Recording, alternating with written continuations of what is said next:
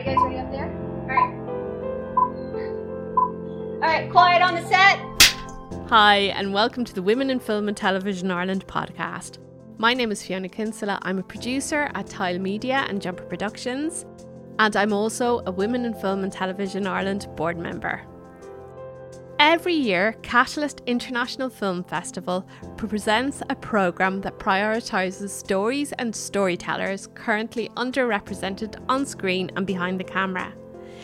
In this New Voices New Industry, recorded at this year's festival in March, filmmaker and Catalyst programme assistant Aisha Bolaji moderates a panel of up and coming creatives within the Irish film industry. The lineup features actor Martin Mahon, director Rehan Ali, writer director Elizabeth Adewusi, and director Nell Hensey.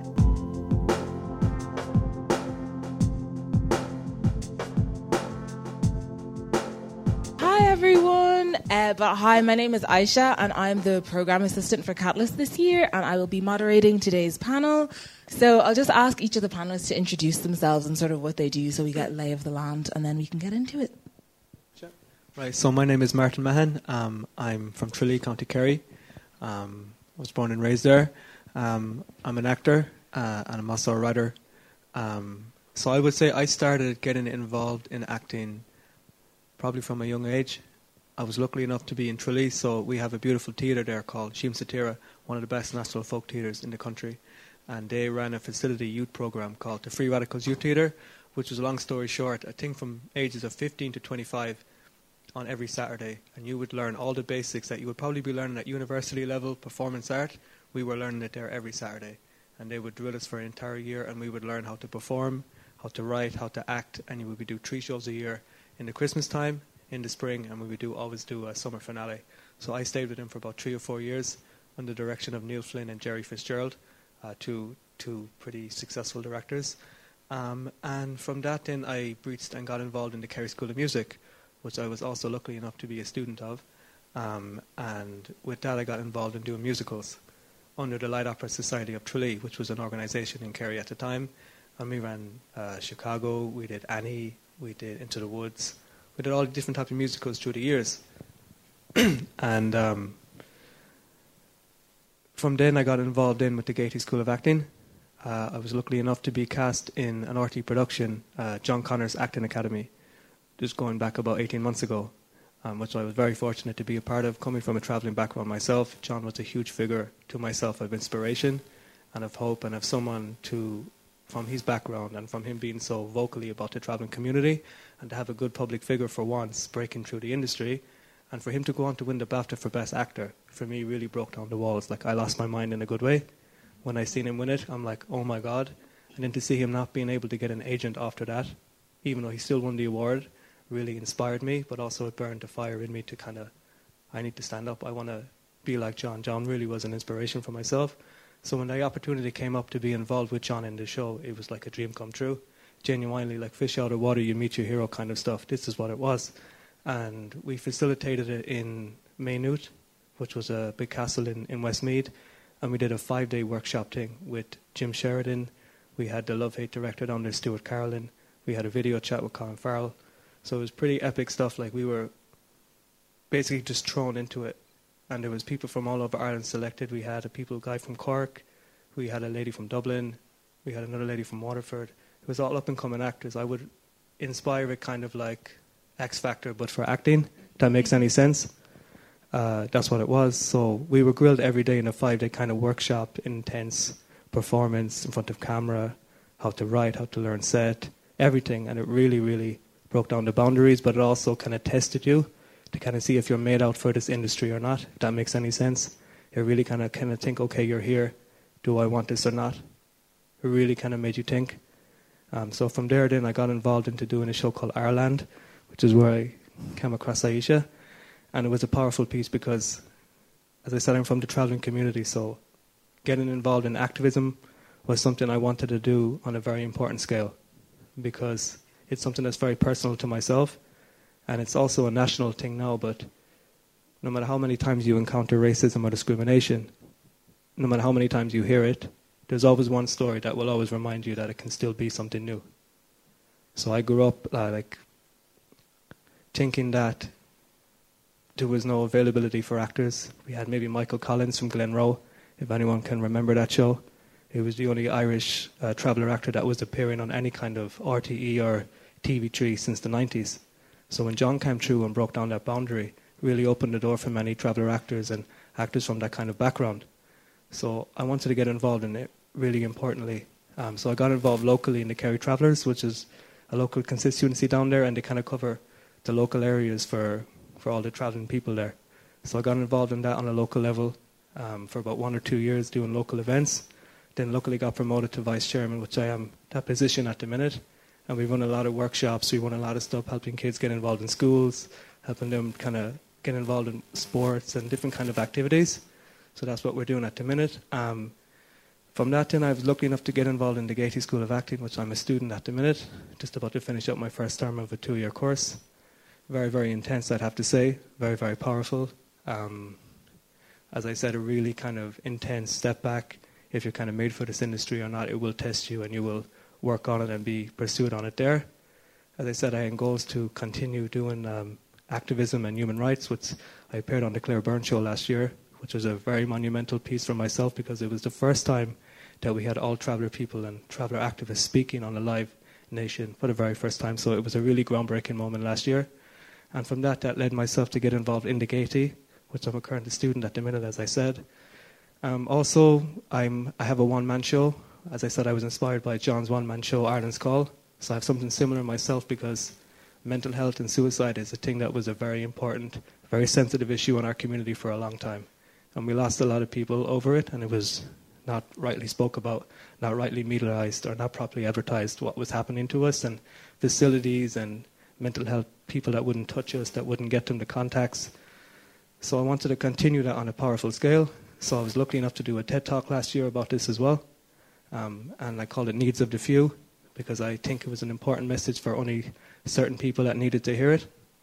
Um, so that was a big success. At the minute, I'm hoping to take my one man show Prisoner on tour, um, which is about mental health and suicide and being so caught up and so locked up in your own mind and your own oppression. You get, you get caught up and a prisoner of your world around you. So it's an important piece um, that I'm hoping to take on tour at the minute. But yeah, that's it for now.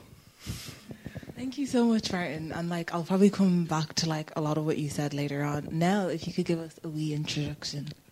Yeah, uh, my name's Nell Hensey. Uh, I'm a writer director from County Clare.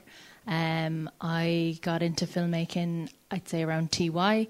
Uh, I started out directing uh, stop motion animation actually, um, but uh, went to college in UCD, did English and film, which is a very kind of academic course. But um, I've always enjoyed storytelling, and um, but never in in a similar uh, position as you. I think that like never had role models that looked like me or uh, came from the same place as me. So I was always I knew I loved film and TV, but I really set out to like uh, train myself for a job that would make money. So I kind of thought I'd be like a, a, production accountant or a script supervisor or something like that. Um, but I always enjoyed writing, so I was always writing on the side, and then um, did a master's in producing as well, which was kind of a very business heavy um, side of filmmaking. Again, with the idea of like it'll make me more employable, but it wasn't really what I wanted to do. Wasn't what brought me happiness. So um, after through that masters, we developed uh, a. I, I wrote a, a TV series and um, we pitched that uh, at the end of the year, and a producer picked it up, and it was like the first time I think that I was validated as a storyteller, and I was like, oh, maybe I can do this, and um, kind of gave me more faith in my own kind of stories and my own kind of um, sense of storytelling, and yeah, so I kind of started balancing writing and directing uh, with kind of uh, the smaller jobs, but like trying to get a sense of the industry more so. So I was a production trainee. I did. Uh, I was a assistant to a showrunner. I was a writer's room assistant. All these kind of like entry level positions, while at the same time making my own stuff. So. Uh, yeah, I wrote a bunch of short films. Uh, when I went to find directors for it, I, I love writing from a very personal place. So uh, I, I couldn't really find any directors that uh, could relate to some of my experiences. So I was kind of like,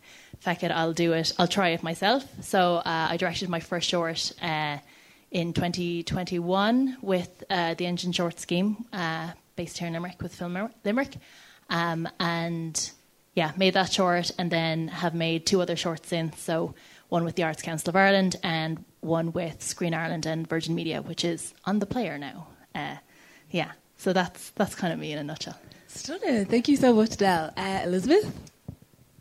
Hi. Yeah, so my name is Elizabeth. Um, and I'm a writer and a director, and I suppose if we're getting into like how we got into this area, I think it's always been um, it's always been something creative for me. Like when I was growing up, even I didn't even know what it was yet, but I would tell my mom, "Oh, I want to be a director." I had no idea what that was. Or the next day would be like something to do with the fashion industry or to be a writer. So it's always been sort of in that area, even though I didn't really think it was accessible. These were just kind of like things that I would say.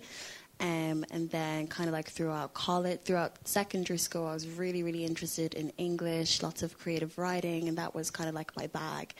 And it seemed so inaccessible to be like, oh, at that age to be like, oh, okay, I want to be a writer. So I was like, I'll do film instead, which is insane. So I got a chance to do um, work experience, and during my work experience, I worked for this small production company, not small, this production company um, called Jumper Productions that did short films and advertisements and stuff like that. And I kind of got into the production side of things, sort of seeing how um, I was able to read like scripts that sort of came in and give my thoughts on it, and then from there, seeing the pre-production side, how these stories sort of like came to life, and just everything that it took to make this um, thing on a page sort of like come to life, and I fell in love with that. So then after that, I did a, um, a PLC in film and television. I just graduated from film and broadcasting in TU Dublin, um, where I did my final year film, No Signal, which is actually screening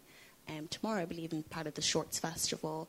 Um, but yeah, I've always just loved writing. I've always been really um, inspired by really personal stories, like very character based stories, and that's something that I love to to watch and that I love to make, and something that I kind of base my um, writing around as well. And I suppose it's it's so um, humbling being on a panel with people that have done that I have done and are doing so much. When I feel like mine kind of just coming out and doing all those things, like writing the scripts, shipping them out to. Um, trying to get bursaries and stuff like that so that's my that's been my journey so far and since I've been doing sort of researching and writing auto cue um, for Virgin Media um, and yeah that's kind of me moment Thank you, Elizabeth and Rehan. You're going to do our last introduction. Pressure's on. Yeah, bad luck to me. Um, yeah, so my name is Rehan Ali. I grew up in direct provision. I spent 10 and a half years in direct provision. And it was while in direct provision that I kind of fell in love with writing. And then that kind of became a love affair with film because it was an escape. But like for people like me, there weren't that many avenues, especially because I grew up in Carrick-on-Suir, County Tipperary, so it's a pretty small town. So when you're trying to get into film, you know, there really isn't any avenues, especially for a young person in direct provision. So together with a local arts collective, I decided to find an amateur film studio, and through that film studio, I got to finally write, direct, edit, produce. I did everything on so many different short films, full feature films, web series, and we had actors that were all local actors. We had everyone that was working in cast and crew that were volunteering their time to make this happen. So, uh, you know, that's really where the the idea that I could become a writer and a filmmaker kind of came to me because you know, I was part of this community and we were all working together to make things happen, and they did. And then we had two local theatres in Carrick-on-Suir where we would have these premieres and they'd be house full because everyone who's in the town basically had something to do with the film. So you were guaranteed a house full, which was the best, best part of making these films. Um, and that really inspired me to kind of go on. But like was mentioned before, I did also want to think practically uh, in terms of you know, how could I survive in this industry? Uh, because the, those avenues are rare, if at all existent. So I decided to, you know, focus on science because I do love science. So when I was doing my bachelor's in neuroscience at UCC, at, uh, in my final year of neuroscience, this opportunity came up to do the Puttnam Scholarship, which was Lord Puttnam, David Puttnam, uh, essentially teaching us about filmmaking and storytelling. So I applied for that, thinking that you know, as a neuroscience student, am I probably going to get in? No, but I thankfully did, and so I got this amazing opportunity to learn about filmmaking right from David Puttnam, someone I admire. So that really put me back on track about thinking about you know I can I can do film and I can do science. I can do both. Um, and so near the end of my year, uh, final year in neuroscience, I uh, tried to apply for this Virgin Media Discoveries Award because I had a script in mind for a short film. And again, I thought, you know, what are the chances I'll get it? Uh, thankfully, I got shortlisted, and then eventually, once I pitched it to a panel um, consisting of people like Lenny Abrahamson and uh, Lisa McGee, um, I was I, I, was one of the winners. So I finally got to direct a film. For, for me, it, it was really my debut film as a professional filmmaker, and um, you know, it just it definitely was a life changing experience for me because I've never had something so um, something that really cemented me as as as someone in this industry. And the film was based slightly about my own experiences. And so the coolest thing was I got to take this entire crew and cast of incredible artists back to the town I grew up in, in Carrick-on-Suir, County Tipperary, so we could shoot on location. And for me, representation is so extremely important. So the main actor for that film was a non actor. And when this person auditioned, I came to the realization that I grew up with this kid and so we both grew up in the same situation, and now he was, he was uh, auditioning for the main role in this short film. And it just kind of struck me that, you know, this is exactly why I want to do what I'm doing. Uh, to be able to not only get these opportunities for myself, but to be able to share them with, with people like him. And so thankfully, I had to fight with the producers a lot, but we finally got him to be the main actor, and I'm so, so grateful for that. Um, so yeah, that was, that was Water Under the Bridge. Um, and then I also co wrote Haven, which is on tomorrow, I believe, uh, with Mo O'Connell directing and Ivan Kush uh, as my co writer, um, which is um, a story about uh, survivors, sp- specifically a survivor of uh, mother uh, and baby home institutions. And it also interlinks again with um, someone in direct provision, a young girl. Uh, and I think this is such an important uh, story because something I came to realize is the hostel I grew up in used to be a convent used to be a mother and baby home institution. So not only are these injustices still happening, but they're happening in the same buildings. Uh, you know, you, you had that, and then, then, you had direct provision, and it seems like history is kind of repeating itself in some ways, and we're not learning a lot. Um, and you don't have to look too, far; they're literally happening in the same building. So I, I would re- highly recommend you go watch that tomorrow. It's a, it was such a pleasure to be a part of.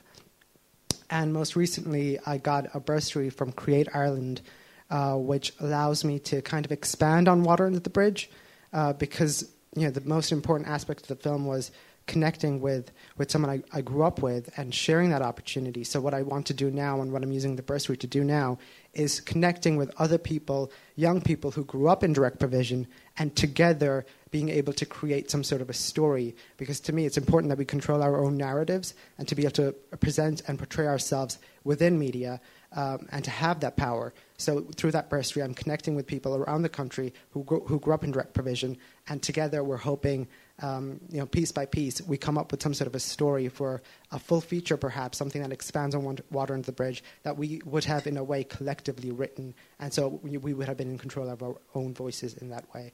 So yeah, that's that's what I've been doing right now. That's really beautiful. Thank you so much for sharing. Uh, honestly, I'm really excited to see what you all do in the future. So, sort of like following off of that point of sort of like having that narrative, being from underrepresented communities, all of us in the film industry, what kind of stories do you want to tell? Elizabeth, I might start with you. Um, I think for me, it's really important. Well, the stories that we have today are usually sort of kind of like trauma based, and that's fine. Those stories, are, those stories are so important. Um, it's important for other people to see that, but I also feel like there's just this gap where it's like we don't get to be people um, that have highs, that have lows, that you know experience things other than that as well. So what I would really, really love um, to see and hopefully be a part of is just having a network, having a film industry that champions that as well, where it's not always kind of like these stories that tell you just the really horrific parts of being part of a part of an ethnic group where again that is so important and it's needed because people do need to know that but it also just allows us to be free and to explore things that everyone else gets to explore and be things that everyone gets to be and to be in a rom-com to be a superhero to be you know just so out, outside of that box that's what i'm really hoping to see Yeah. personally. So Nell, what about you? So what kind of stories do you want to see or do you want to tell? Yeah, I, I find myself drawn to uh, stories about uh, outsiders a lot, um, and it's not it's never really tied down to like one specific facet. Like um, I'm I'm mixed race and um, from a rural background, and it's kind of I think being someone who's always felt like an outsider is just something. It's a theme I naturally uh, am interested in, but um, I think what's going going off your point, like it's I think it, seeing an industry that has not only diverse voices for the sake of like diversity as a buzzword, but more so like um, as you said as well, like people controlling their their own narrative. So um, like the the film I just did, um, Good Chips, is was the first uh, film in Irish cinema to depict uh, the Vietnamese community. Um, now I'm not Vietnamese; I'm I'm half Filipino, but um, Aisha and I were actually part of a, a group called Weft Studio, which was uh, run by the Dublin Fringe Festival, and it supports POC artists uh, in the creation of new work. And it was through this group uh, that I not only met Aisha, but I also met uh, my co-writer Bridget Leahy, who is Irish Vietnamese. And so I had this idea for a short film set in the 80s uh, about this young Vietnamese girl who runs a, a Chinese uh, chipper van because Irish people can't tell the difference.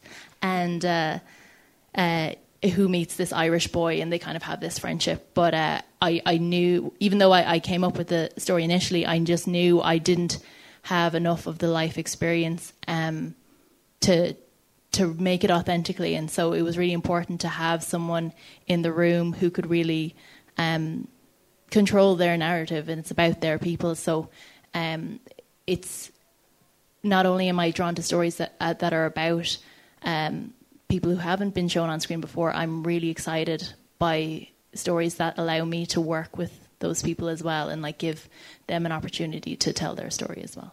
Yeah, so sort of going off of that point, like that thing of like who gets to tell our stories. Like Martin, for you, like, do you find yourself like finding it okay that like let's say settled people are telling traveller stories, whether it's like with or without them? So what's, what's your sort of viewpoint on that? Um, well, personally, on, on that viewpoint, um, and it was something that was brought up recently at Misleór, which is a traveller run festival in Galway, and it was of high debate on that, and I was on a panel there. I think, personally, I have no issue with it, but I would think that it needs to be done in the right way. If someone from the community is going to make a traveller short movie or make a documentary, some traveller of some sort, some traveller of some sort should be involved in the producing or in the editing, and just so they can get a proper way of it being put out there. Because I just think any community that's going to be showcased in a proper way needs it to be showcased in the proper way, and you can get information as much as you can from outside sources, but that originality, that story of what it's like being that person, wearing that tag in the community, wearing that in the world, and being that person, and being voiced and being proud to be that person in the culture and in the world brings with it a lot of if and brings with it a lot of good and bad with it that some people need to prepare to take that if you're willing to step into the, the public eye with it. You need to understand you're going to face some skepticism and stereotypes along the way. But I don't have an issue with it. Some traveling people do. I'm not going to lie, some filmmakers wouldn't be a fan of people making it if it wasn't from the community. I'm not one of them. But I just would think that they should have their inclusion on a production level, on or even a directing level, or if it's a short, let a, a, a professional screenwriter from the community have a look at it and just give it their overall opinion and maybe just to okay it. Just on that point, yeah. Yeah, so like Rehan, for you, I was like, we have to pass the mic all the way back. um, but Rehan, for you, just like I know you've sort of been working a lot with your lived experience, like with direct provision and with the stories you're sort of aiming to tell and stuff. Like, just like emotionally, how do you find like going through that process as well? Because I know it's probably like a journey as a writer to sort of bring yourself to that place and then tell that story and bring it to an audience and like go through the whole production company aspect and things like that. So, how has that been? Uh, it's been difficult. Um, it's difficult to to express things when you know people from the outside sometimes just you know, it's going to be inevitably hard to understand that lived experience. So it's it's difficult not only to, you know, dig in deep and write about those experiences, but then have this expectation that oh people will understand it because a lot of times they, they won't no matter how much you try and eloquently express those those feelings it's just so difficult. So you kind of have to put that on the back burner and just be an artist and just tell your stories. But you know when we talked about uh, people contr- you know, people who aren't part of say who haven't had those lived experiences uh, making uh, films and stuff um, I also don't have a problem with that. All I would say is, as a filmmaker, if you're trying to authentically uh, present a community or a person from a community, it is inevitable that you're going to cross paths during the research phase or during the development of the film in any way. You are inevitably going to have to, if you're trying to make an authentic film, cross paths with someone from that community. So it, this idea that um, a person can make a film while not having those lived experiences. They absolutely can, but it's it's inevitable that you're going to come across those people. So for me, diversity or inclusion doesn't have to be forced. In fact, it just needs to be accepted. Because I feel like this, there's this new concept that oh everyone's trying to force diversity when I don't think that's the case. It, for so long, people have been trying to avoid at every cost diversity. And so, if you're trying to make a film about a person of color, uh, you absolutely you can write it, you can direct it, but if you're trying to make an authentic film, if, if, you respect yourself as a writer, as a filmmaker, it's inevitable that you're going to come across people of color or people who have, exper- have those experiences and try and learn from them and try and include them so that you make a better film. So if you care about your work uh, and you're trying to tell a, a film that is inherently diverse, it is inevitable that you are going to, if you care about your work, come across those people and work with those people. So, um, so that's what I think. I, I think diversity, when it comes to those types of stories, has been avoided forcefully. Uh, it's not that it's now being forced. It's just now it's being more widely accepted. So, so that's my my viewpoint on that. Thank you so much. And like, sort of on that, like that thing of like sort of picking the right people and like surrounding yourself with the right people. I think that's something that goes like is very underestimated, especially for like young like just young underrepresented people going into film because like for a lot of us we don't really have a big community. So like elizabeth for you how do you go about finding the right people and like finding the right community? Um, well honestly for a long time i didn't. I didn't think that i could um, and it's funny and also kind of ridiculous being that i live in a house with two black male actors um, but you know going through college and writing films and making the films, it would always be like you'd put up a casting call, and even if you didn't put, um, even if you didn't put like specifics on like you know the actors that you wanted or anything like that, there would be a certain profile of person that would come forward. You'd be like, okay, well that's all I have to pick from, um, and so and not to say that's bad. That's all I have to pick from, and so you just kind of like go with it, and so it kind of made me think that I couldn't create stories or write stories that um, felt more more personal to me, or that I had the sort that with characters from the kind of background that I came from, and then I guess just from growing and sort of like coming more to terms like with myself and accepting myself more, I was kind of like, no, like this is something that I really, really want to do. If I'm a person in this industry and I want to make a difference and I want my work to reflect, you know my not my lived experience, yes, and like the lived experience of people that I love and know around me as well, then I do need to be kind of really um, not forceful, but I need to have certain things in place where it's like I'm not going to I'm not going to um, forfeit this for anything. Like if it t- if it means casting for way longer than I need to, if it means calling every single agency that I possibly can, if it means um, jumping through hoops and holes. Like I do, like this is something that I really care about. So that's something that I went through um, casting and doing my last film, um, my my film No Signal for college. It was the first time I got to work with actors of color in any way, and that was a really that was a really great experience for me because for so long it felt like it was something that wasn't possible to do here. And, and just being in a room with people who I, I suppose kind of like looked like me and people who in some ways had some certain similar backgrounds to me, it was a really kind of like affirming moment um, to be like, oh, like that we are here and there's so many of us, there's so much talent um, that isn't being, I guess, showcased to the degree that it that it um, could be, and to be part of getting that out there was really amazing. So I think it's just been my process has just been going from not thinking it was there before to making sure that like I'm doing the work, you know, because I feel like people it's really easy to be like ah well I tried this and I tried that and it's not out there, but sometimes it just takes a little bit more effort to find those people. Um, and yeah, that's been my experience. Yeah, so just on casting, Nell, how did you find casting Good Chips actually? It's very well cast, by the way. Thank you. Uh, yeah, Good Chips was a whole experience. So um, we, I always work with the casting director, uh, Anya Sullivan, who's from Limerick actually, and uh, we we met through the engine scheme.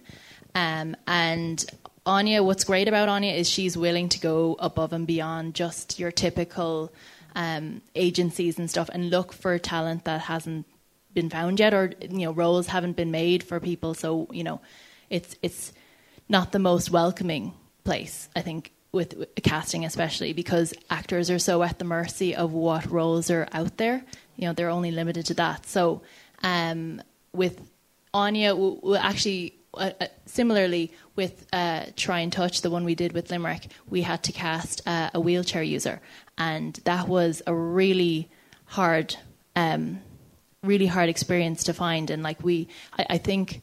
Um, you really need to meet people where they are and going to agencies beyond what's in the industry. So, like, we went to a lot of wheelchair association industries and things like that, and um, did number casting calls. And we eventually found uh, an actor called Sorcha Curley, who was the most. She just shines on screen. The the film's screening uh, tomorrow as well, tomorrow morning at nine, um, and so I, I knew I had faith in Anya that she could find uh, actors uh, or first time actors um, who could really deliver. Like not not just saying that like oh you were very good because you're a wheelchair. Like Sorcha is a very good actor. She's been several plays now, won awards, all that kind of stuff. So um, it's really exciting then to to have new roles to find. And so with Good Chips we had kids. Um, we had a, a the main character is an 11 year old Vietnamese girl called Tam um, we also had an 11 year old boy who's Irish, um, and then Tam's parents, so these two Vietnamese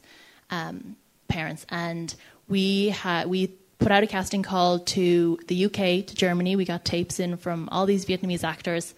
And Bridget, my co writer, who is Irish Vietnamese, um, we really struggled to find a lot of people who were already um, established and had agents and stuff. You know, that's a whole thing as well. But um, Bridget just didn't feel like any of the male actors, especially, were the character, and was, you know, representation, representation and authenticity was so important to us for this project.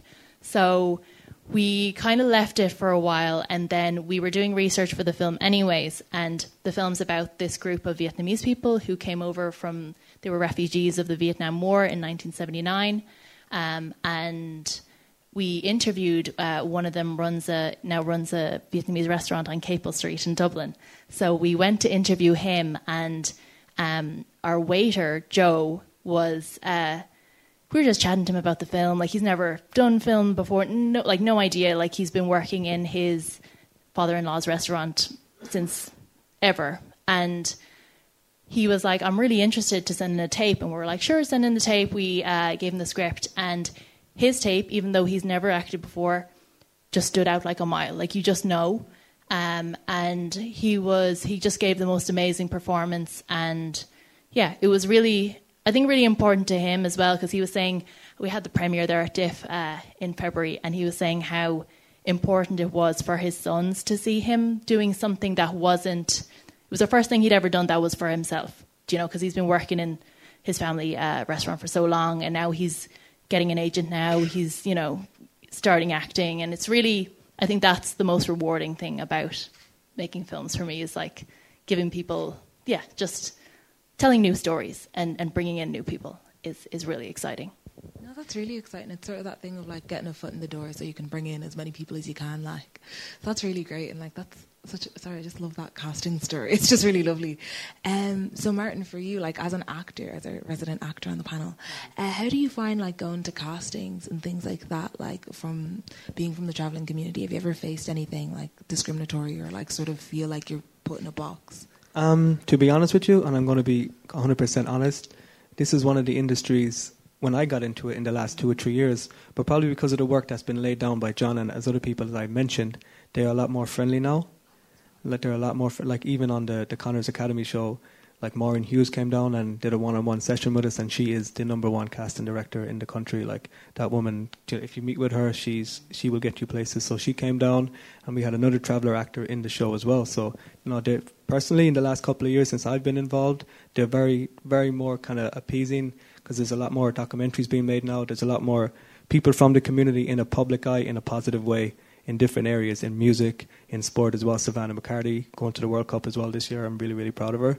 Um, so we are being like meteorized in a positive light. So when there's a production being made or there's a casting call, it doesn't really label the traveler anymore, and or they're not traveler actors are not being typecast and being called only for traveler shorts or traveler extras. They're being put forward for stuff. There's two boys in Dublin who I'm going to give a mention, Josh O'Donoghue and Ethan O'Donoghue, and they're a filmmaking team. You think you come across them, so they are just like a they are just a powerhouse. They are making shorts all the time. They're putting them out to film festivals, and they're giving actors in Dublin their own chance to be involved with them as well. So people like that, going forward, I think like because it's a very powerful way of portraying the industry, but you just have to be very careful about it. Like for example, the stories that I would like to be a part of and like to write is ones that, if I'm talking about the community, it's about what the community is.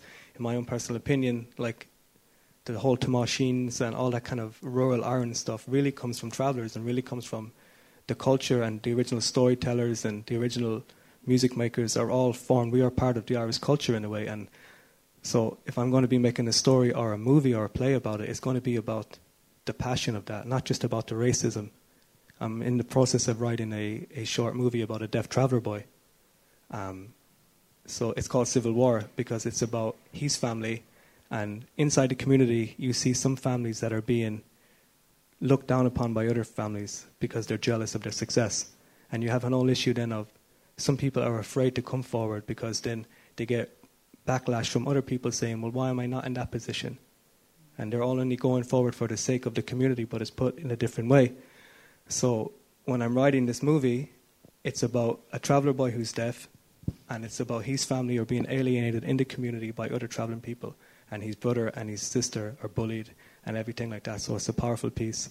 Um, and those are the kind of pieces I want to show. Like it's not just and about the mental health and the touching on that, but it's the core of victory. It's about getting past that. It's about dealing with it. It's about accepting it. It's about accepting it, moving forward with it. About victory, always the time conquering, moving forward, never playing the victim either. We know well who we are and our place in the land, but we want to move forward. We want to be accepted as artists or as performers or as builders or as this, not just as traveller this. We just want to be accepted as ordinary people. Mm. So those are the stories I want to tell, powerful but emotional, but just accepting this, as the lad said. It doesn't have to always be heartbreak. It can be just a simple story of a positive day for the family. That's really it doesn't beautiful. have to be negative always. Yeah, Thank that's good. that's really beautiful, honestly. Like, so Rehan, for you, sort of what, what like stories or things or just anything that inspires you as a writer? Um, so I recently wrote a piece that hopefully is going to get published in uh, Lowell, uh, Massachusetts, uh, United States. Um, they said it was going to get published in a book called Atlantic Currents 2 in 2022, but it got held, it got held up because of COVID 19. But hopefully it'll get published soon. But essentially, what it was was a piece about all the children I grew up with.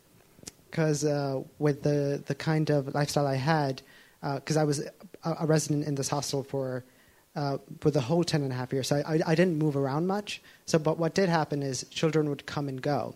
So a huge privilege I had, you know, the, the silver lining to that was that I kind of had a best friend from pretty much every continent.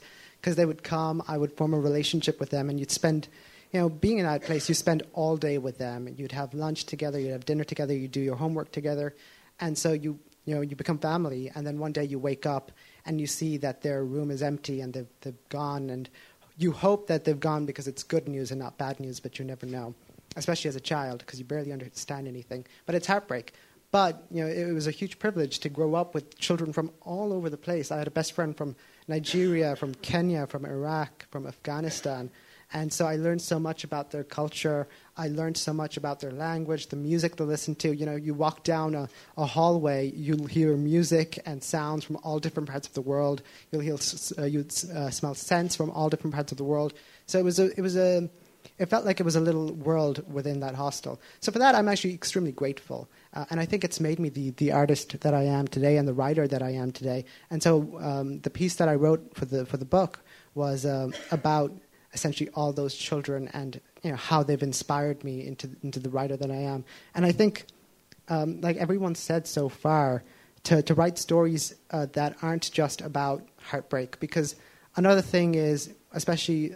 I can only talk about my own experience as someone who grew up in direct provision. A lot, a, a lot of people might look at those residents and, and just see them as a monolithic group who have, you know, who are struggling, but they have the same struggles when that's not true. Everyone is extremely unique. Everyone is an individual, and that's you know that, that's the experience I had growing up and looking at all these people, surrounded by them. So for me, it's extremely important to kind of hone in on that individual experience and those individual struggles, and to treat them and respect them for how unique that uh, they are.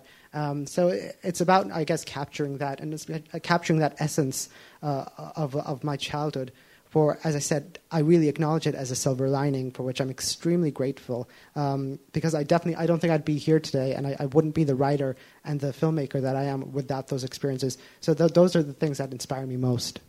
Thank you. That's really cool. I think that thing of like, especially going back to childhood, especially like I know for me, like even being creative, I always look to things in my past or like look to things that I loved as a kid as well. So like Elizabeth, for you, is there anything like that you look back in your childhood that you think, wow, that really made me the artist I am right now? Um, I think looking back to childhood, kind of similarly, I like my mom moved here with me in her tummy, like when she was like a month before she gave birth to me, and she was really lucky enough to find like a community of people that were quite similar to her. Like she came and we lived in Dundalk, and there was a lot of people coming in at the time, and we also sort of just moved around a lot. So it's that thing of like getting to meet these people for these really fleeting moments and these re- like really fleeting amount of times and like the impact that they have in your life. I know like aunties and uncles that like would have taken care of me while my mom was like working two, three jobs. Um, not seeing her that much and then you suddenly like she would do this thing where we would just move and we wouldn't know that we were um, going to a new place and she would have done that for her own reasons but just looking back at and sort of remembering those people then i don't know where they are now but kind of just like imagining what they could be doing and where that like just imagining what their stories are like and what's happening with them and just the impact that they've had and they probably don't even remember, you know, on like a small kid. Um, so that's one thing. And then I guess just in general and sort of like inspiration, just sort of like keeping myself open um, to other art, to like go into galleries, reading. I find that when I'm not like consuming like other things, I just feel like almost not dead that's really exaggerated but like I'm, I'm, very much alive. But like i just like keeping yourself open to like other people's art as well is really inspiring for me. So nell what about you? What are your inspirations as an artist? Um i think if we are talking about like growing up and stuff uh, like i the try and touch uh, was very much inspired by going to an all-girls school in the west of ireland. And um, i think what i'm kind of learning as I go along and as I kind of grow as an artist is that I feel I really want to tell these stories um, about minorities, um, but I'm kind of getting to a stage now where the things I'm being offered are very similar. And it's about also not being pigeonholed as an artist and not always having to do the same story again and again. Because um, I, I identify as an Asian Irish woman, but I also identify as a Clare woman. I also identify as queer. So, you know, there's a lot of different facets of myself I want to explore in art. Uh, and yeah, so I think with, with Try and Touch, it was, it was that experience. And, um, and then there's other elements, like I really want to explore my Filipino heritage more, which I haven't done. And um, I think the reason for that is I've, I've just, there hasn't been any Filipino artists in Ireland that I've been able to find or other uh, actors. And so I've kind of been a bit uh, scared to do that, but I, I feel ready now. But it'll be a satisfying challenge. But yeah, I, I would have spent a lot of summers uh, in Manila in the Philippines with my mom, and uh, a lot of my family's immigrated now. So I'm really interested in kind of immigration stories and how that shapes your identity and this idea of like dual identity and things like that and intergenerational uh, that kind of stuff. So yeah, a lot of personal experience, um, but also keeping an open mind and not boxing myself into something either. Yeah, because I think like one thing I really love about your work now, like it's every piece I've seen from you has been like so different in like its own really like beautiful and unique ways. I really respect that about you as an artist. I think it's very, You're the beautiful. best. Stop! Oh my god. but Martin, for you, like sort of just growing up, or even now, like what has inspired you through writing, through acting, through everything, like creatively? Uh, well, personally, as a, just to kind of follow on what the lads were saying, just personal experience. Um, just, but going back to if we're touching on being younger, um, I remember being in school and just having a knack for writing stories. Like I used to be grade A in my in my English class in primary and secondary, so I just always had this knack for for this. But I was also aware of it because I'm aware that coming from my community, we're very cultural people, but also very artistic and creative on different areas. So I wasn't like, wait, what is this? Because there's no history of it in my family previous to this. It was just I kind of knew it. Like you kind of know like yourselves, you'd always just know. You just kind of know. So I was just kind of enhancing it and growing it. And then, as I said, the radicals kind of found me at 15, and the rest is history. Then, um, and I kind of really kind of found myself growing there. But I also kind of always never forgot my place because I was always paying homage to where I came from and paying homage to my community and family. So every time I was writing something or learning something or doing a play or doing a musical, I was always okay. This is going to be for the betterment of them. This is going to be the betterment of myself. So then, when I got to writing something, I wanted to write about personal experiences people's stories that may never have the courage to come on screen or come on camera or even on radio. But their stories are important. So if their stories is put on a screen or put on a piece of paper, it doesn't neglect it in any kind of way. So I was, as I said, touching on the mental health and the suicide and the racism, but not also all of those pieces that I've wrote about it have all been from people that I've known. But also the powerful pieces and, and the positive pieces has also come from my community as well, like being raised up and understanding the beauty of family, my mom made me go to church every week since I was five with her, understanding the beauty of religion and understanding the beauty of family community, constant moving around, stuff like that with my mom and personal issues. So every time I'm writing now, and I'm fortunate to be in the situation and the position that I am, I never forget my place. So I'm always paying homage. I'm always wanting to give artists a chance as well. If I'm writing something, I'll say, is there any up and coming travel actors that I know before I go in contact for another thing? Because I want to give them a shot because they gave me a chance to get me. So I'm always just paying homage and not feeling like I'm the golden boy or the label of the community. I'm just passing the torch for the next person. It's just my time. So I always just feel like um, the stories that I write and the productions that I take part in is paying homage to them. It's paying homage to where I came from. And if I get to write something that can inspire someone, then great. But I'm just paying homage as, as an artist to the community, and that's what I like to do. Sort of that, on that like note of just being like almost like the token traveler, like the token minority. I said, do you, do you find it like do you find like taking opportunities like that? Do you sort of stray away from it, or do you like step into it? So how would you navigate that when you feel like you're in that position? Um, I suppose touching on what you said and not being pigeonholed and, and, and being like cast or typecast, I approach it differently. I'm well aware, as I said, of, of going forward, and you might get the call because oh, you're from the, you're from the community but I also want to be took serious as an actor. And, and if I was ever to go forward in productions, I say I'm an actor, I'm not a traveller actor. When I apply for something or I send a self tape, I'm saying I'm an actor, I'm a writer, have a look at my script, can you correct it? I'm not putting myself forward as this. This is just who I am. So this comes with the job of doing this, that you come as this label. But I want to be represented, and many of the artists now want to be represented as their own artists, not just trying to get by on being that. I can only speak on my own experience, but the artists that is coming through now in music and in acting and in sports very much want to be their own people. They want to pay homage to it, but they're well aware they're in 2023 in, a, in how the culture and the world and the country perceives them. They're well aware of it. They want to pay homage to it, but they also want to be their own person. And I think that might is an issue going forward for some identity as an artist instead of just being labeled as an actor or a singer from a certain community. Some of them want that as well, but some of them also just want to be their own artist. I can only speak on my own experience, and I want to be representative of that, but very much my own person, and credited on that only. So like I'll go to Rehan next actually. So sort of on this like topic of like being like the token minority or things like that. Do you ever feel like a certain pressure when you're put on a platform to like represent your community in a certain light? Um, yeah, you definitely do feel a pressure, uh, but I think it's just about being as authentic, as honest as you can. Um, you know, your your experiences are your experiences, and all you can do is just talk about them honestly. Um, I, I don't necessarily all especially with my work, have an objective. Um, you know, one of the things I think most artists, most writers hate the question of what what does your work mean, know, what or what's the underlying message, and sometimes you don't you don't have an underlying message. You're just trying to express a certain feeling. You know, you just you you catch a certain emotion and then you you write.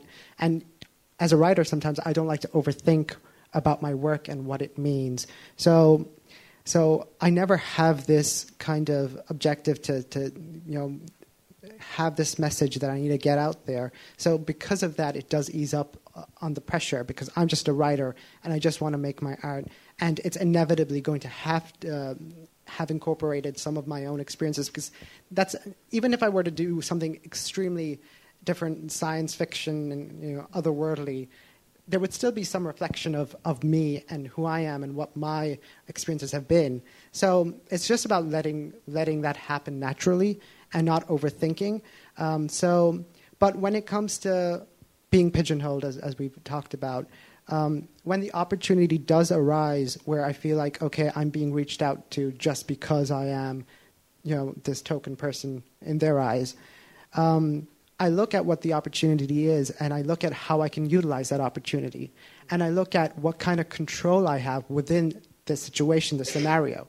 So these people may have reached out to me simply because of who I am.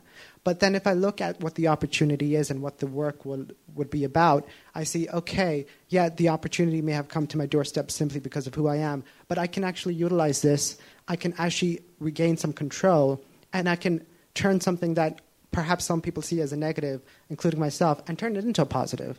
Because those opportunities are still rare. And I know that as an artist, I know that as a writer.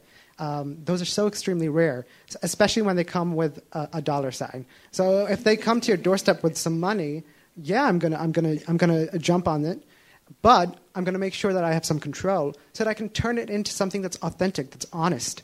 Because if, if not me, it'll probably some, be somebody else and you don't know uh, what the end result will be. So if I'm on board, at least I'll have some control on what the end result is. I'll have my input, and I'll fight for my input. I'll fight for that control. I'll fight for a, an end product that is authentic, that is honest, that isn't forced, that isn't you know that doesn't portray me as this token, but portrays me with someone who was at the helm of this project. Uh, and so I think that's so that's why I don't necessarily feel that pressure. Uh, maybe earlier on I did, but not now uh, because I've had some rough experiences. But through those rough, rough experiences, I've learned so much. So now I know that, okay, this project is coming to my doorstep, um, it comes with some money. I'm going to make sure I can do my best uh, to portray myself as a capable person. That's why I'm doing this. I, I have talent, I have work ethic, I am capable, I have shown my ability. That's why I'm doing it. I'm not doing it simply because I'm the right color or I have the, the past experiences that they're looking for.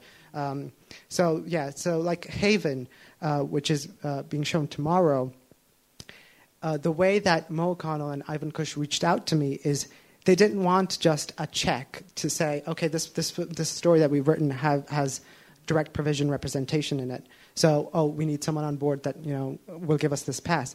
They came to me with the bones of the script and said, "We want you on board as a co-writer. We don't want you as as someone who just gives us this pass. You will be on this on this project as a co-writer." And it was my first time having professionals like that reach out to me and offer me, you know, not to just look over a script and say, "Is this okay?" No, they said, right from the get go, we want you as a co writer, we want you part of our team, we want you to write this with us.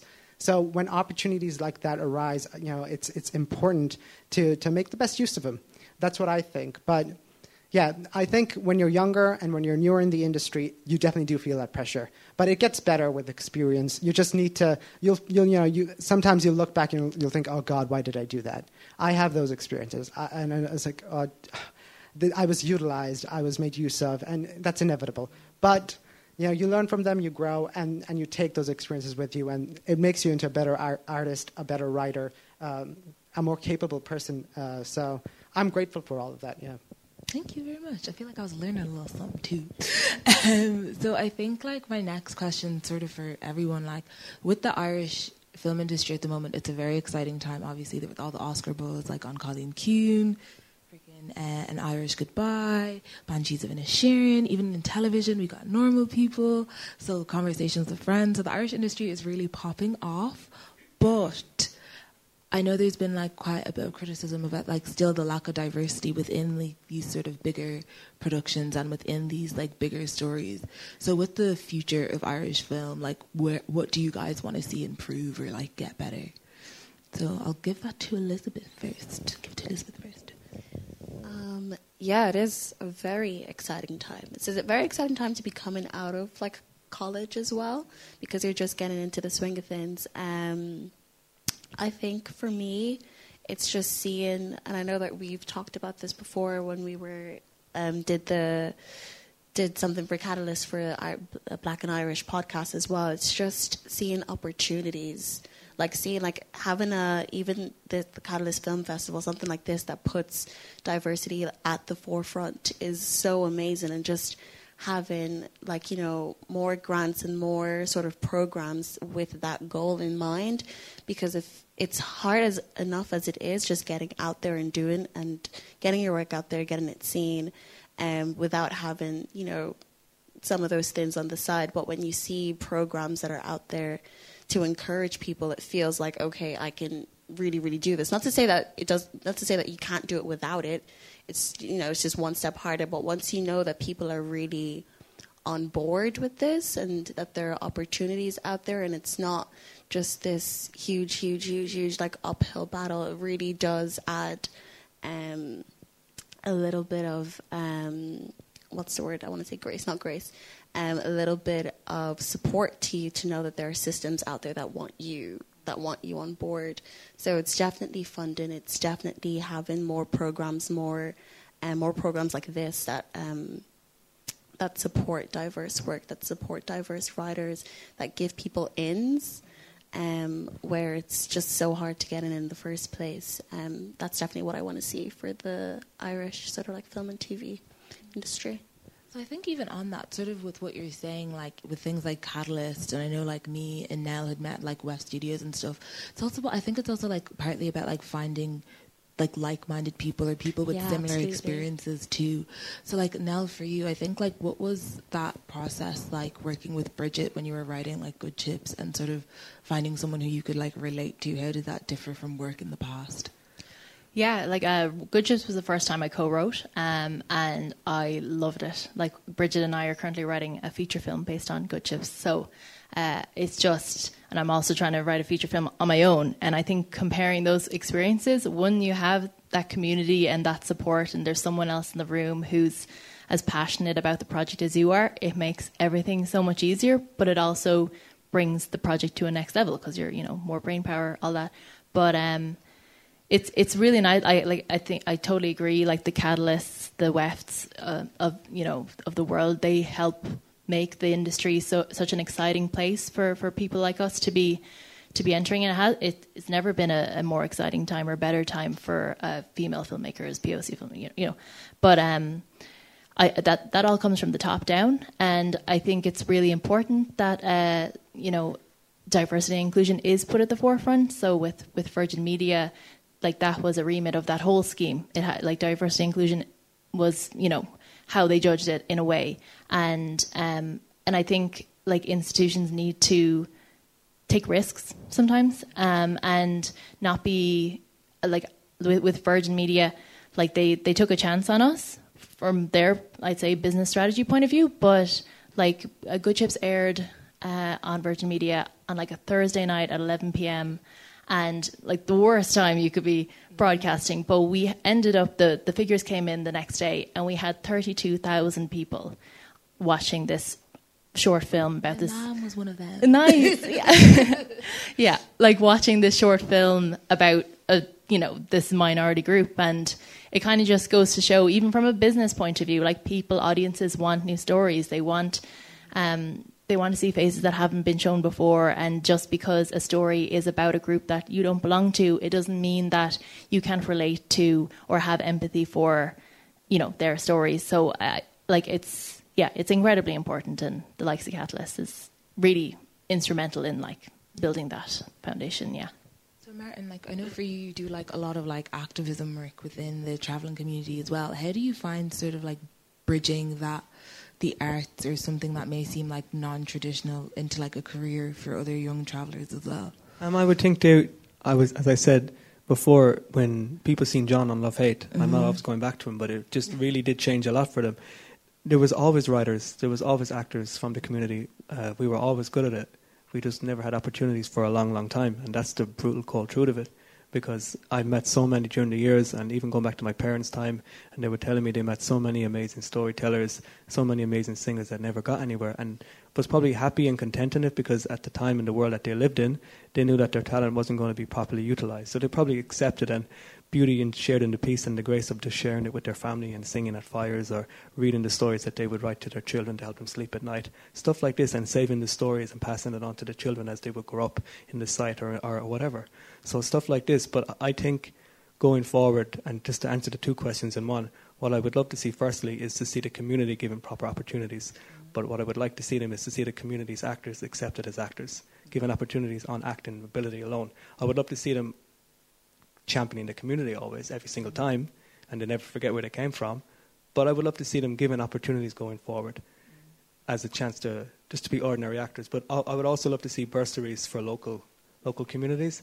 I'm in the process at the minute of doing a documentary with Screen Ireland and with the Dublin Embassy about discrimination and the amount of talent there. Like, cause there's four other ones being shot at the same time from different minorities and cultures and backgrounds, and it's just the amount of talent and the amount of enthusiasm that I've seen on the IADT campus is just incredible.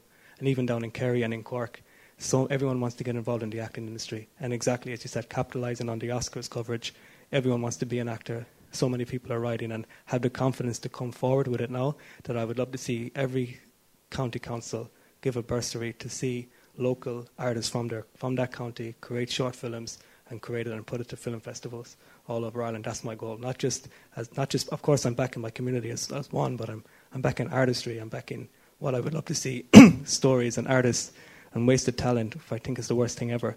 So to see those people given opportunities in their local town and not having to fear, oh God, I have to go to Dublin for it. I have to go to Cork for it. Because when I was leaving college, that was an issue with myself. There was no um, acting courses available in Kerry at the time. So uh, that's what I said. I'm not going on, but just giving opportunities to Kerry councils, giving opportunities to local actors and writers to, to make the short movies and to portray it in the towns and to champion that is what I would love to see. Thank you very much. Okay, so I'm on my final question, so pressure on me. So, oh my God, my last question, because I wanted to be a good one. Because I was like, Eve, how are we for time? And she's like, one more question. I was like, oh no. um, so I think my final question will be actually, I'm going to go for a classic. What advice would you give to your younger self trying to get into the arts? You're asking me? Or Yeah, I'm asking everyone, Martin, you Oh. start. Pressure's on. What advice can I give? Is it to yeah, your younger self or just young people trying to get into the arts as well. to my younger self? I would say to go for it earlier.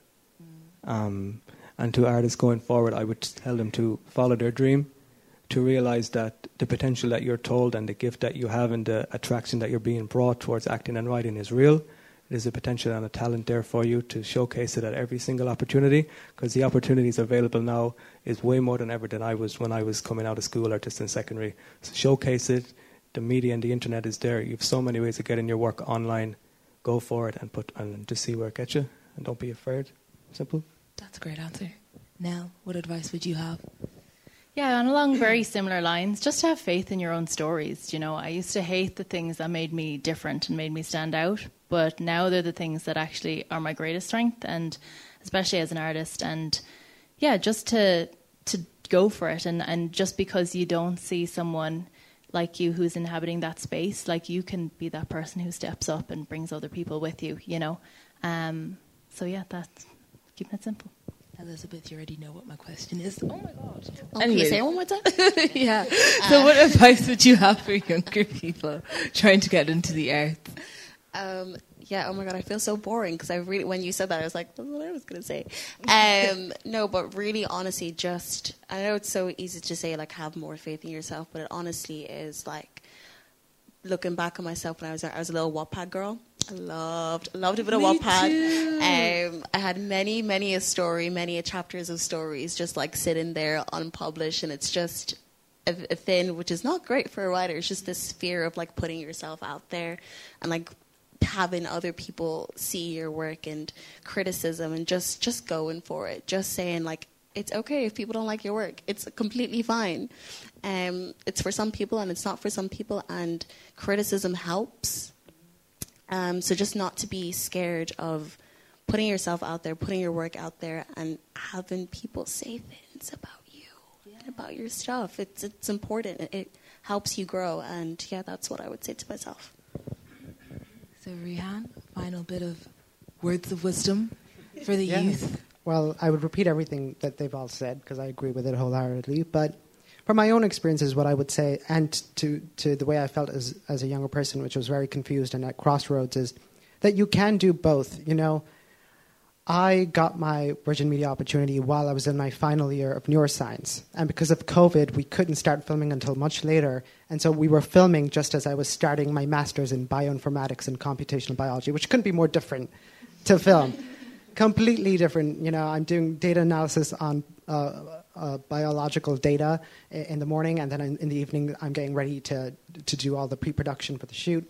Um, so you can do both just because you're following one career path, because it's understandable to be practical. It's unfortunate that we live in a world where you have to be practical. I wish we didn't, but you do sometimes. But that doesn't mean that you have to give up on what you're truly passionate about. You can keep both of those things going. It's difficult, probably a lot of sleepless nights, but you can if you're passionate about it. And if it's something you enjoy, then there's no reason why you can't keep going. So don't give up. If you really, really love what you do, uh, you might be doing something else academically, and you might not necessarily see a career path. It doesn't mean that you ca you should give up. You you know, if you love it, you can you can still do it while you're doing all the other stuff, whether it be science or not. So that's what I would say. Just do not give up. Just because if it's not necessarily as something that you see as a career, if it's a hobby, it doesn't mean you got to give up. You know, people still play sports when they're in, uh, in in university. People still play video games when they're in university. You can still write. You can still create, and you never know where it can lead you. So just never, never give up. You're all very inspiring people, by the way. That was great. Thank you guys so much. Amazing. We're taking questions from the audience. So if anyone has any questions, if anyone wants to put a hand up or anything. Um, I am a I'm a writer journalist by trade, so I'm always really interested in how other creatives get over creative blocks because I seem to get them every second week now, and they're extremely frustrating. So, do you have ways to get out of them, or do you just kind of sit with it and just leave it flow over you? Um, yeah, for me, I, I kind of, uh, yeah, it, it doesn't really, it's weird, but it doesn't really happen. I guess I just have so much in my head going on. It's, it's actually difficult to, to focus on one thing.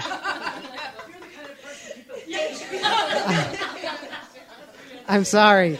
But it doesn't mean that it's all good. Most of it is trash. So what's difficult is trying to figure out what, what's worthwhile and what I should focus on because there's just so much going on in my head. And I know I'm, I'm self aware enough to know that most of it is garbage. So it's about figuring out what I need to throw away and what I need to keep. Um, so that's what mostly my struggle is. Um, but yeah, I, I just think about the things that I that brings me joy. If there's a story or an idea that really excites me, that I would say, "Oh, I, I, I want to watch this," then I try and focus on that, and I not and I throw everything else away for, for that time being. So that's that's kind of my process. Are we all doing this? Okay. Um, I think for me, I kind of said it before. Um, I I do get lots of, a lot of creative blocks all the time, um, and I think for me, it's just allowing myself time to do the things that I love that I tell myself I don't have enough time for, whether that be in be drawing, whether that be going to the movies, whether that be going to a gallery, just allowing myself to like spend time with myself and to like ask myself questions and to just like consume other people's art. um, and other people's words and other people's stories, and that just always sort of like inspires me. And then I can come from a place where then all like the jumbles and whatever is going in my head starts to sort of like make a little bit more sense. That would be my process. Yeah, I get creative blocks as well. Um, but what I do sometimes, if if whatever you're writing is not coming naturally and I'm not excited by it, then I do something else. There's there is a project that I would be excited about. So there, there's no shame in putting something away for a while and doing something that does make you know you excited. Um, that being said, I also I experienced creative block with this Filipino um, feature film I'm writing at the moment, and the, a big reason was that it's about Filipino nurses, and I don't know anything about nursing. Uh, though I have a lot of family members who are nurses. So, what I actually did was I interviewed them and I interviewed a lot of other nurses and getting their stories and their feedback. And they were all so welcoming and so generous in, in sharing their stories, brought lots of inspiration to me because it was just, you know, I think acknowledging the gaps in your knowledge and figuring out what can I read, what can I, who can I talk to who might be able to spark something in you that'll bring inspiration is what I do. I just kind of following what he said. I wouldn't really say I get creative block. I just because when I get an idea in my head, the story is ready to go. I can write it and just if something pops in my head, I have to write it on the paper. Otherwise, I'll forget it. And that's happened to me so many times. I've so many lost stories where you're in a bad situation that you can't write it down, and you're like, "Oh God, what was that again?" So I like to nourish the story as well. If an idea comes to me, I'll maybe write. I always have the beginning and the ending when something pops in my head. And for me, the hardest part is then filling it in and not giving away the plot too early as well because you're so excited to get oh god the main encounter or you want people to see the core of the story but you have to learn and nourish it slowly because I've learned that as well from my experience with screenwriting to never give it away too early because I've done that as well. Maybe you're into a short and you're writing seven or eight pages and you're like maybe wait until 12 or 13 to execute it properly and that's the art that I'm, I would say on that topic that I need to get better on learning how to nourish the story learning how to make it a bit longer and what way to kind of wait until you drop the main plot and how to ease into that and the professionalism in that I think is the thing that I would love to address. So that would be my answer on that. But no, it does happen. If I'm coming for theatre, not so much because I kind of have a thing in my head that I like to improvise. So if I'm performing on theatre, I, I maybe write four or five keywords, and you might have a 15-minute slot, and I will go out and make a whole performance on those five words because it's in the moment, it's in the feeling, and that's when I can do it, just on my own experience. Any more questions? Oh, we got a few questions. I'll go to Sandrine over there.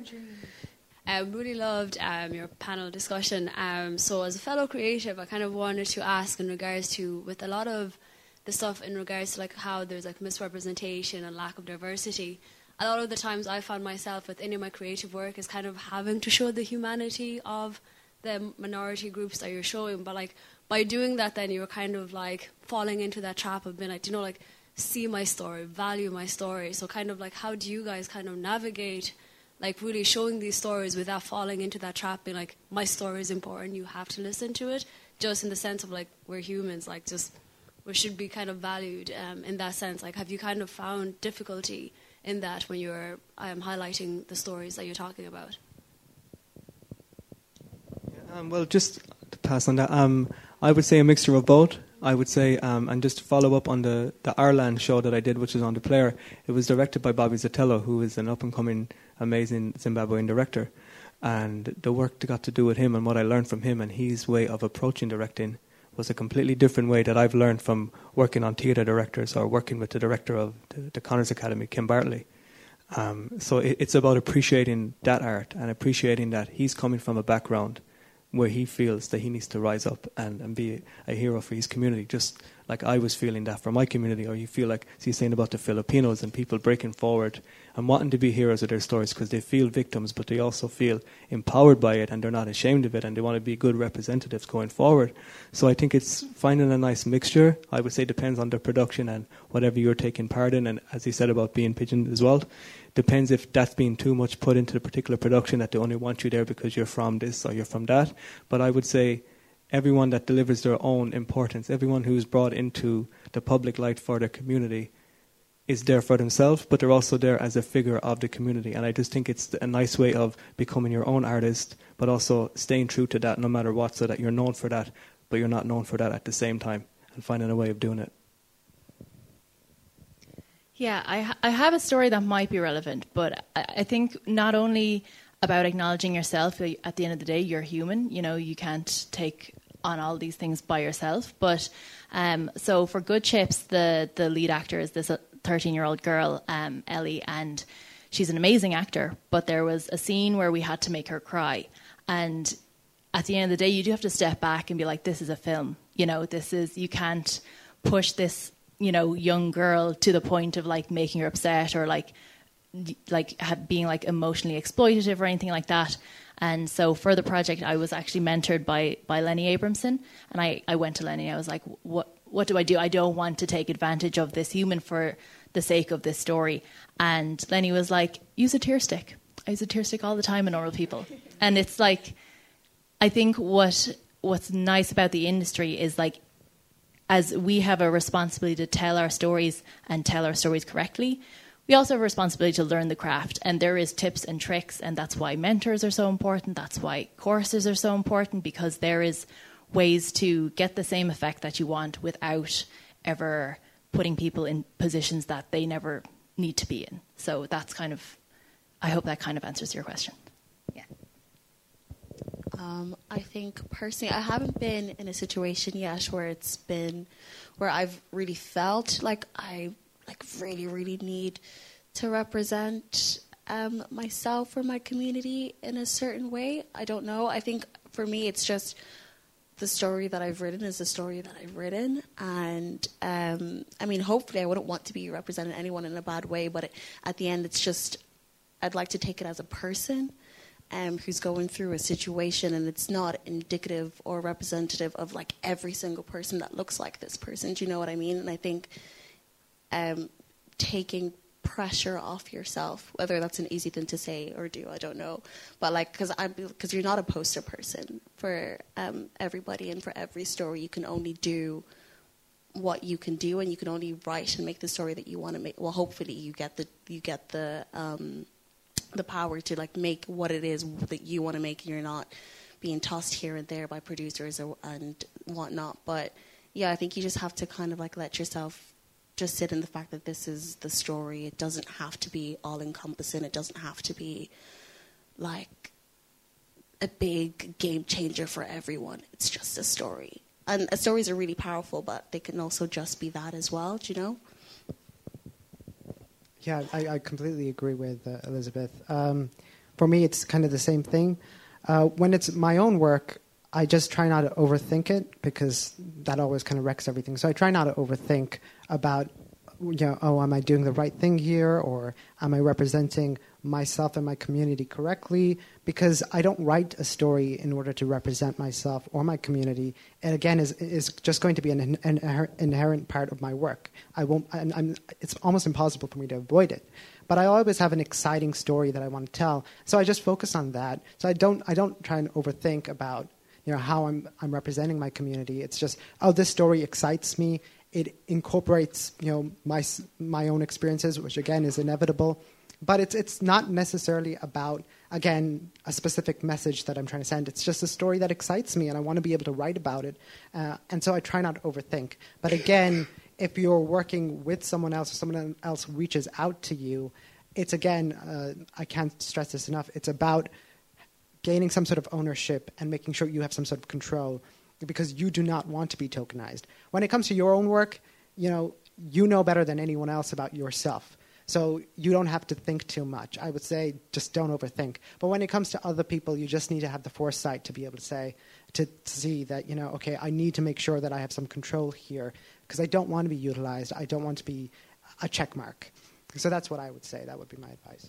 So did you find going from neuroscience to film that there was any, even within yourself, or just resistance to that?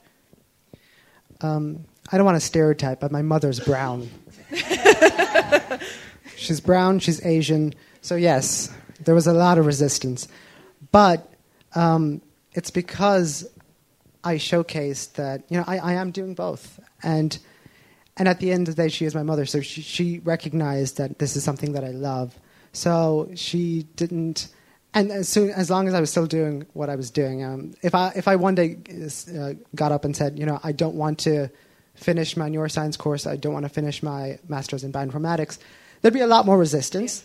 But because I was keeping that going and I was still doing the film um, stuff on, on I, wouldn't, I would never say it's on the side because it's my main passion. Uh, and I was still making some steps ahead in, in, in, that career. She was kind of she was happy and she was proud of, of everything. Um, but I think if you come to a position where you feel some sort of resistance, you can't think about other people because that's something that now I look back on certain decisions and I wish that I had just focused on what I wanted and what my desires were. And I may have made some other steps. Um, I'm extremely grateful to have um, somewhat of a career in the scientific industry, but I, I, I, you know, there's certain things I may have probably changed. But so if you get to a position where you feel a little bit of resistance, it's important to focus on what you want and where you, you see yourself in the future. Because if you're going down a path where you know you, you feel like, as you said, you were doing physics and engineering. Oh yeah, I, I was planning on doing physics and engineering, but I changed my mind. Yeah, see, like that's completely different uh, from film.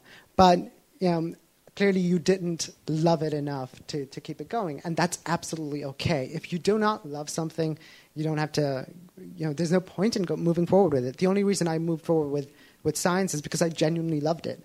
I loved science, and I, lo- I still love science, and that's why I did it. And I love film even more than that. That's why I keep that going. So as long as you love what you're doing, you just need to focus on that. If you ever find yourself falling out of love or forcing yourself to do something, that's the only time where you'll feel that resistance within yourself. Then you do have to take a step back and say, okay, this is clearly not for me. I need to focus on what makes me happy. Um, so that's what that would be my advice there. Thank you.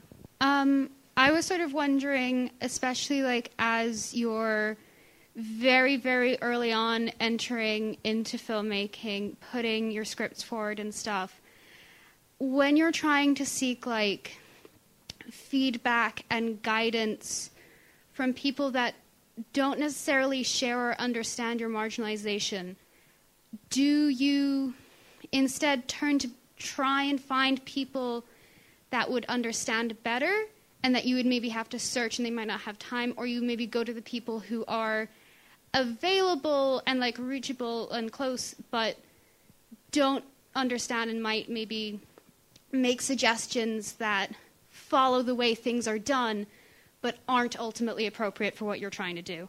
Does that make sense? I'll let someone else answer this. Um, I think that makes sense. Um, I think for me, it's ultimately going towards people whose opinions I trust um, whether that be that they're in the industry or not in the industry. Um, and I guess there is that thing about like the marginalization, but I think it also depends on the subject matter of the thing of the story or the script or whatever that I'm trying to push. If it's something that is very heavily centered around, you know, those sort of experiences, then yeah, it would be helpful to get the opinion of someone that could understand that. But as well as that, um, I think every single person has their own sort of view, and it's very um, important to get different perspectives because some people can see different things um, in a piece. So I think it's just striking the balance of first going to someone that you trust, whose opinion you trust. Like there's someone you can trust and they can be amazing, but they might not necessarily have the um, vocabulary or the understanding to be able to give you um, good advice on what you've written. Um, so I think ultimately it is just someone whose opinion you would trust, and if it is a case where what you've written deals with a very specific subject matter, someone who has um, information, who has a background in that as well. So I think it's very just sort of subject dependent as well. Yeah, I think a bit touching a bit on what Rehan talked about in terms of like choosing a good producer or choosing the people on your team.